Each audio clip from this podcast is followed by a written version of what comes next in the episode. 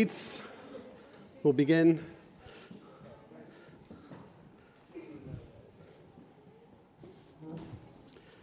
Thanks, everybody. In the late 1800s, here in Ireland, much of the farming was owned by uh, much of the farming land was owned by absentee uh, landowners who rented to Irish tenant farmers. In 1880, the, har- the harvest wasn't very good, and the tenant farmers uh, struggled to pay their rent. They asked for a rent reduction of 25%, and the landlord refused. As a result, many tenant farmers were unable to pay their rent that was due on the land. A land manager named Captain Charles Boycott was sent in to evict the Irish tenant farmers who didn't pay their rent. The tenant farmers, in retaliation, decided to take the advice of the leader of the Land League, his name was Charles Stewart Parnell, and completely shun the land manager socially. The community banded together and refused to do business with him altogether, effectively ignoring him and socially ostracizing him. The pub refused to serve him food, the local market uh, wouldn't sell him anything. The, the laundry refused to do his washing. The young lad who brought him his mail uh, stopped delivering his parcels. The tenant farmers, through threatening uh, Captain Boycott's employees, even got his workers to stop working for him, and they joined in the shunning. The social ostracizing worked, and Captain Boycott left Ireland a few months later a broken man. This treatment caught on and was used in a variety of situations and eventually coined the term boycott. In 1888, just eight years later, the word boycott was added to the Oxford English Dictionary with a definition of to withdraw from commercial or social relations with a country, organization, or a person as a punishment or protest. This reminded me of the childhood game that we sometimes play as children uh, called the silent treatment. Maybe some of you have done that. When, when we're upset at one of our friends or siblings, we completely ignore them, basically pretending that they don't exist, to punish them for some wrongdoing. Sometimes this treatment extends into our adult life and can be used when you're angry at a spouse and you want them to suffer for some transgression, although I don't recommend it. If you've ever had this done to you, you know that it is an effective punishment. It hurts to be ignored, it hurts to have connection with someone else withheld. But what if the silent treatment is seemingly coming from God? What if we feel like God is boycotting us and ignoring us by not answering our prayers? Those seasons of silence seem to bring up more questions in our spiritual walk. Did we do something wrong? Is God punishing us by his absence for something that we did? If you've ever, if you've been a Christian long enough, you, you, uh, chances are you've gone through a season of silence from God, and maybe it left you confused or hurt. But let's take a step back. Is there more going on during these seasons of silence from God? Is God silent, or is that just our perception? Today, we're going to be diving into those questions and look at a time when David went through a season of silence from God. Let's look at Psalm 13. If you have your Bibles, uh, you can, we'll be going through verse by verse. The psalm is attributed to David. Scholars think that perhaps he was running uh, from his life from Saul, who was seeking to kill him, if you remember the story. We aren't sure, and the psalm isn't clear about the exact circumstances, but we do know that David was greatly distressed and felt like God was hiding from him. We can divide the psalm into three distinct parts the problem, the petition, and the praise. Let's look at the problem, starting in verses 1 and 2. David says, How long, O Lord, will you forget me forever? How long will you hide your face from me? How long must I take counsel in my soul and have sorrow in my heart all the day? How long shall my enemy be exalted over me? Notice how David gets right to the meat of the problem. How long? He repeats this phrase four times in these two verses. How long, O Lord? Here, David asks the critical question that every sufferer faces. But notice, it's not the lack of answered prayer that distresses David, it's the lack of God or God's apparent absence that really bothers David. When David says, How long will you hide your face from me? He's essentially asking, How long will you withdraw your favor from me? Because of the lack of God's presence, David was deeply depressed and sorrowful. He says, How long must I take counsel in my soul and have sorrow in my heart all the day? David was suffering from depression uh, because of God's apparent absence from his life in this moment. We all have these moments. We look at a loved one suffering with cancer, or a child dealing with a terminal disease, or a season of unemployment or financial difficulty, or marital issues, and we ask, God, how long? How long will you forget me? When God seems absent, Satan seems near. Now we turn to the petition in verses 3 and 4. David says, Consider and answer me, O Lord my God. Light up my eyes, lest I sleep the sleep of death, lest my enemies say, I have prevailed over him, lest my foes rejoice because I am shaken. Here, David turns to God. He knows nothing else but to seek after God in prayer, despite his feelings of utter depression and abandonment. This, in my opinion, is why David was known as a man after God's own heart. When things were bleak, when sin in David's life prevailed, when the enemies were closing in, and even when God seemed distant, David turned to God and he prayed. He prayed some of the most honest and beautiful prayers found in Scripture. In verse 3, David says, Consider and answer me.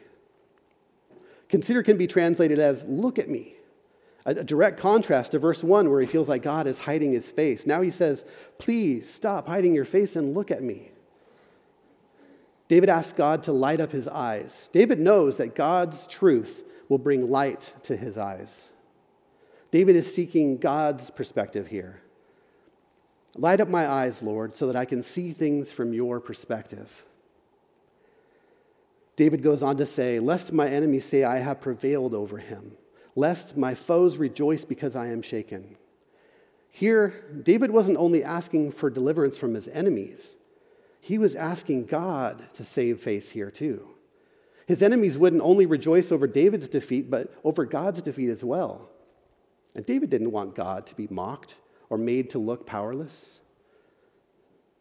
When we feel like God is silent in our life, sometimes we think the silence will last forever.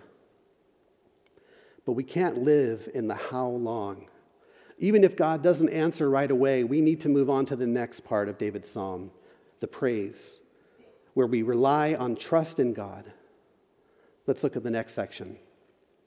In verse 5, David says, But I have trusted in your steadfast love. My heart shall rejoice in your salvation. Salvation can be translated here as deliverance. I will rejoice in your deliverance, he says. I know it's coming. I can look back on my life and see your hand, your steadfast love, your continued deliverance. I will trust in that. Here, David is remembering who God is. He's resting on what he knows of God and what God has done in his life. If you remember, by this time, David had already uh, defeated Goliath. Talk about deliverance. David had no chance by earthly standards. He walked out to take on the champion of the Philistines, the giant Goliath, without even the normal armor and shield that would have been standard at the time. But he won because of God's strength, because of God's deliverance. David is reminding himself that God has been good to him. He is replaying the times in his head when God has delivered him. This is a good practice for us too.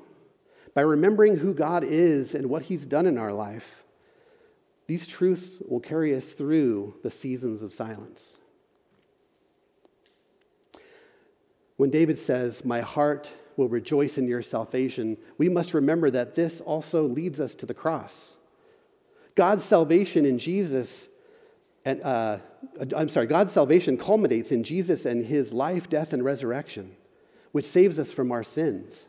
When David says, My heart will rejoice in, in your salvation, this is a praise that we can cry out too, because the salvation that David is rejoicing over has been offered to us. If you've accepted Jesus as your Lord and Savior, this salvation, this saving grace, is given to you freely. We can rejoice with David in God's steadfast love and his salvation. Now, in verse 6, this practice of remembering the truth about who God is causes David to burst into praise. He says in verse 6, I will sing to the Lord because he has dealt bountifully with me. David, having come full circle out of the despair of his lament, feeling like God was far away, is now moved to praise. I know your steadfast love. I've seen it. My heart rejoices in your deliverance. God, you are good to me. I love how David comes full circle in this psalm from despair to prayer to praise. When we are praying through a season of silence, we often wonder where God is and why he seems to be staying silent. I know I have. We know David has. But is God silent or is there more going on?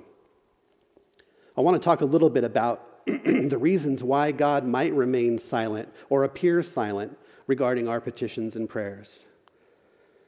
First, I want you to know that God's timing and his eternal purposes do not always coincide with ours. It's good, good for us to get that through our heads now. we must remember that God sees the big picture and his plan is perfect. Sometimes our prayers are in direct opposition to his plans.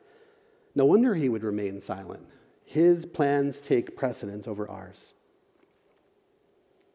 Second, we are not always fit or ready to receive the answers to our prayers. Sometimes we need to go through testing or learning or experiences that prepare us for the answer that we're seeking. As we were raising support to come here to Ireland, it took six very long years. I often wondered why God was waiting so long to get us here. But in those years of waiting, God used that time to prepare us, to uh, teach us, for what he had for us here. I was mentored and ordained by our home church in Colorado. I had opportunities to preach, to lead worship, to do pastoral ministry, which helped me to be more prepared for the work that I was meant to do here. Looking back, God got us here exactly when He should have got us here. Third, delay helps us clarify what we really need and purifies our motives. As we pray, our hearts are conformed to God's heart, and what is important to Him becomes important to us. Sometimes we pray with the wrong motives. God sees through that, and He makes us wait so that our hearts can be changed in the process. Sometimes we pray for things that would be ultimately bad for us, and God, as a loving Father, says no, because He knows what's best for us. Fourth, persistence in prayer is part of the fellowship process.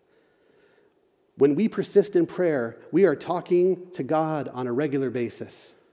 More than anything, God wants fellowship with us. Even if God is silent, the continuing conversation, even though seemingly one sided, affirms the relationship. Fifth, delay builds character, patience, and trust. Persistence in prayer builds our, our faith and our trust, and that in turn builds our character, but it also builds our patience. In Galatians 5, it talks about the fruits of the Spirit. And we know when uh, Pastor Jason leads worship that the fruit of the Spirit is not a coconut, right? But we do know that one of those fruits is patience. The more we persist in prayer by faith, the more patience is built within us making us more and more like Jesus. Lastly, sometimes Satan can be involved in what appears to be a delay. If you remember this story in Daniel 10, Daniel is praying and fasting for three weeks. He wanted to know the future of God's people, but for three weeks there was no answer until one day an angelic messenger finally arrives to answer Daniel's prayer and explains that he was held up for 21 days by the prince of the kingdom of Persia. This appears to describe an evil angelic being or demon who was keeping the angel from answering Daniel's prayer until Michael, who is the archangel and protector of Israel, is finally called into the fight. Here we get a glimpse into the unseen world of spiritual warfare. Satan and his demons were keeping an angel from bringing an answer to Daniel. What we can take from this is that it is entirely possible, though not always the case, that God's delays are due to this unforeseen heavenly war that is occurring around us. now that we've traveled through David's psalm and we've talked about the reasons why God might be silent in our life for a season, let's talk about how we can learn from David and, uh, and Psalm 13 and apply these things to our own seasons of silence. My first application point is this we should remain persistent in prayer because it tests and reinforces our faith.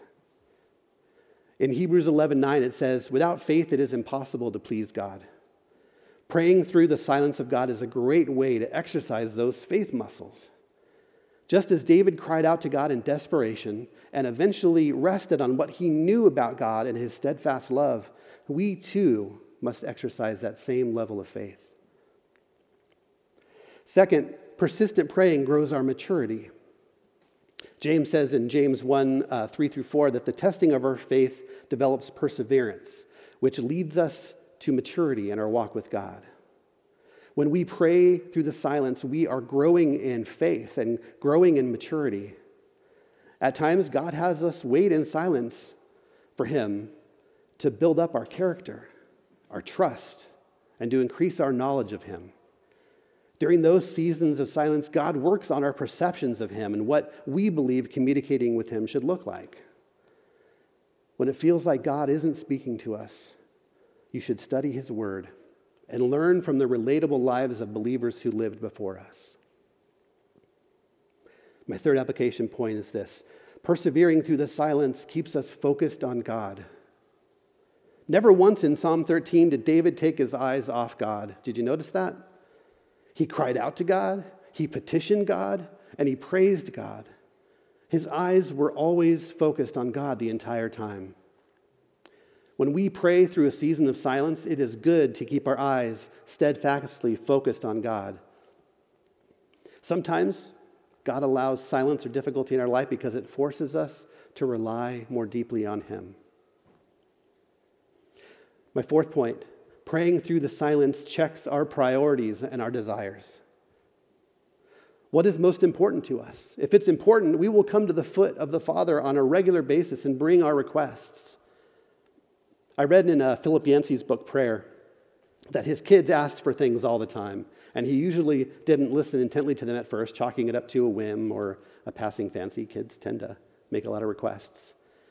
But if they continuously bugged him about it, he knew that it must be important to them. And that's when he began to listen intently. Like the story of the persistent widow in, Luke 18, when we continuously come to God with the same request, it shows him that it's important to us, that it's a priority to us. Sometimes God needs to see that in us before he'll answer.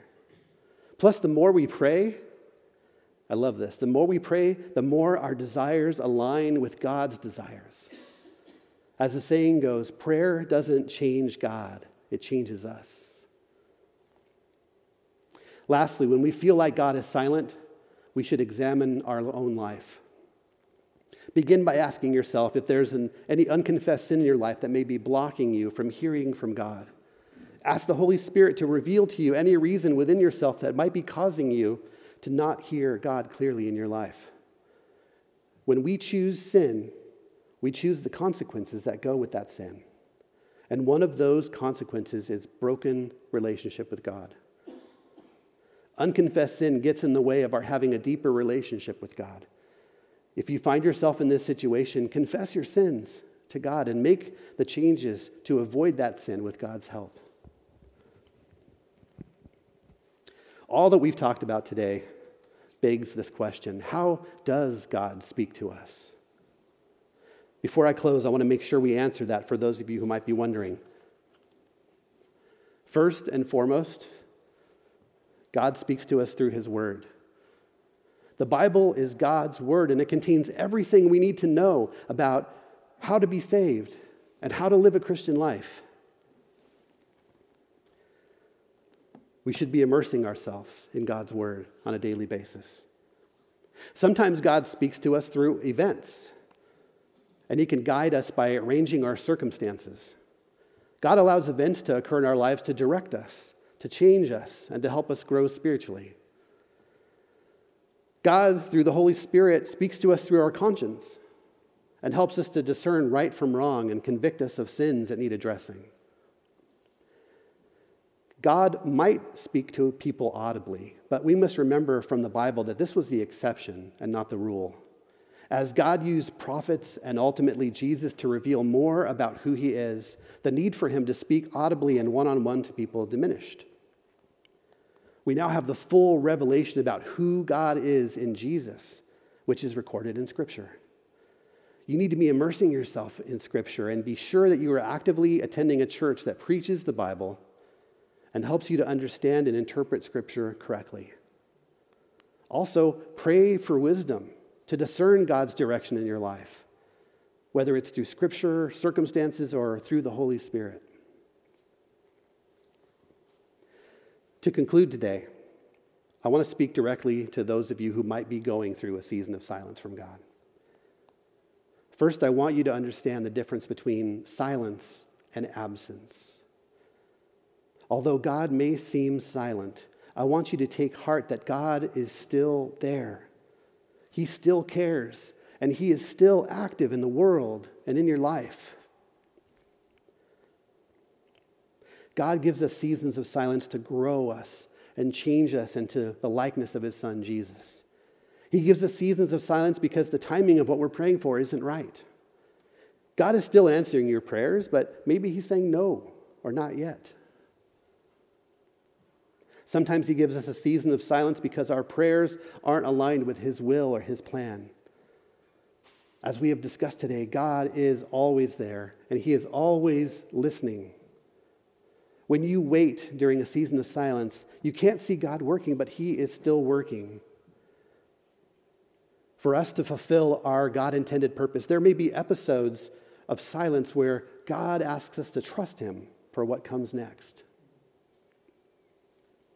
Sometimes Christians are at a loss when life seems meaningless and God doesn't seem near. When God seems absent, you should never trust your doubts. During the darkest times when God seems far away, focus more on God. Continue your spiritual journey as you always have. Keep praying, keep reading your Bible, keep praising God, and continue to remember the times when God has done something amazing in your life. As we think about a season of silence from God, I want you to remember Holy Saturday. Jesus died on Friday, then was buried. He rested on the tomb on Saturday, but he was resurrected on Sunday. The silence of, Sat- of, Holy Saturday is a great reminder that the silence of God does not equal the absence of God. God may be silent, but he is not absent. Let's pray. Heavenly Father, we trust you. When we don't feel your presence, we trust that you are there, caring for us and guiding us. When we don't hear your voice, we know that you continue to care for us and that you are always there. When we don't see answers to prayers, we trust in your timing and your purpose. We know that you are a good Father who wants the best for us. Help us to trust you and to rely on you. Use these seasons to shape us into the likeness of your Son. We pray in Jesus' name. Amen.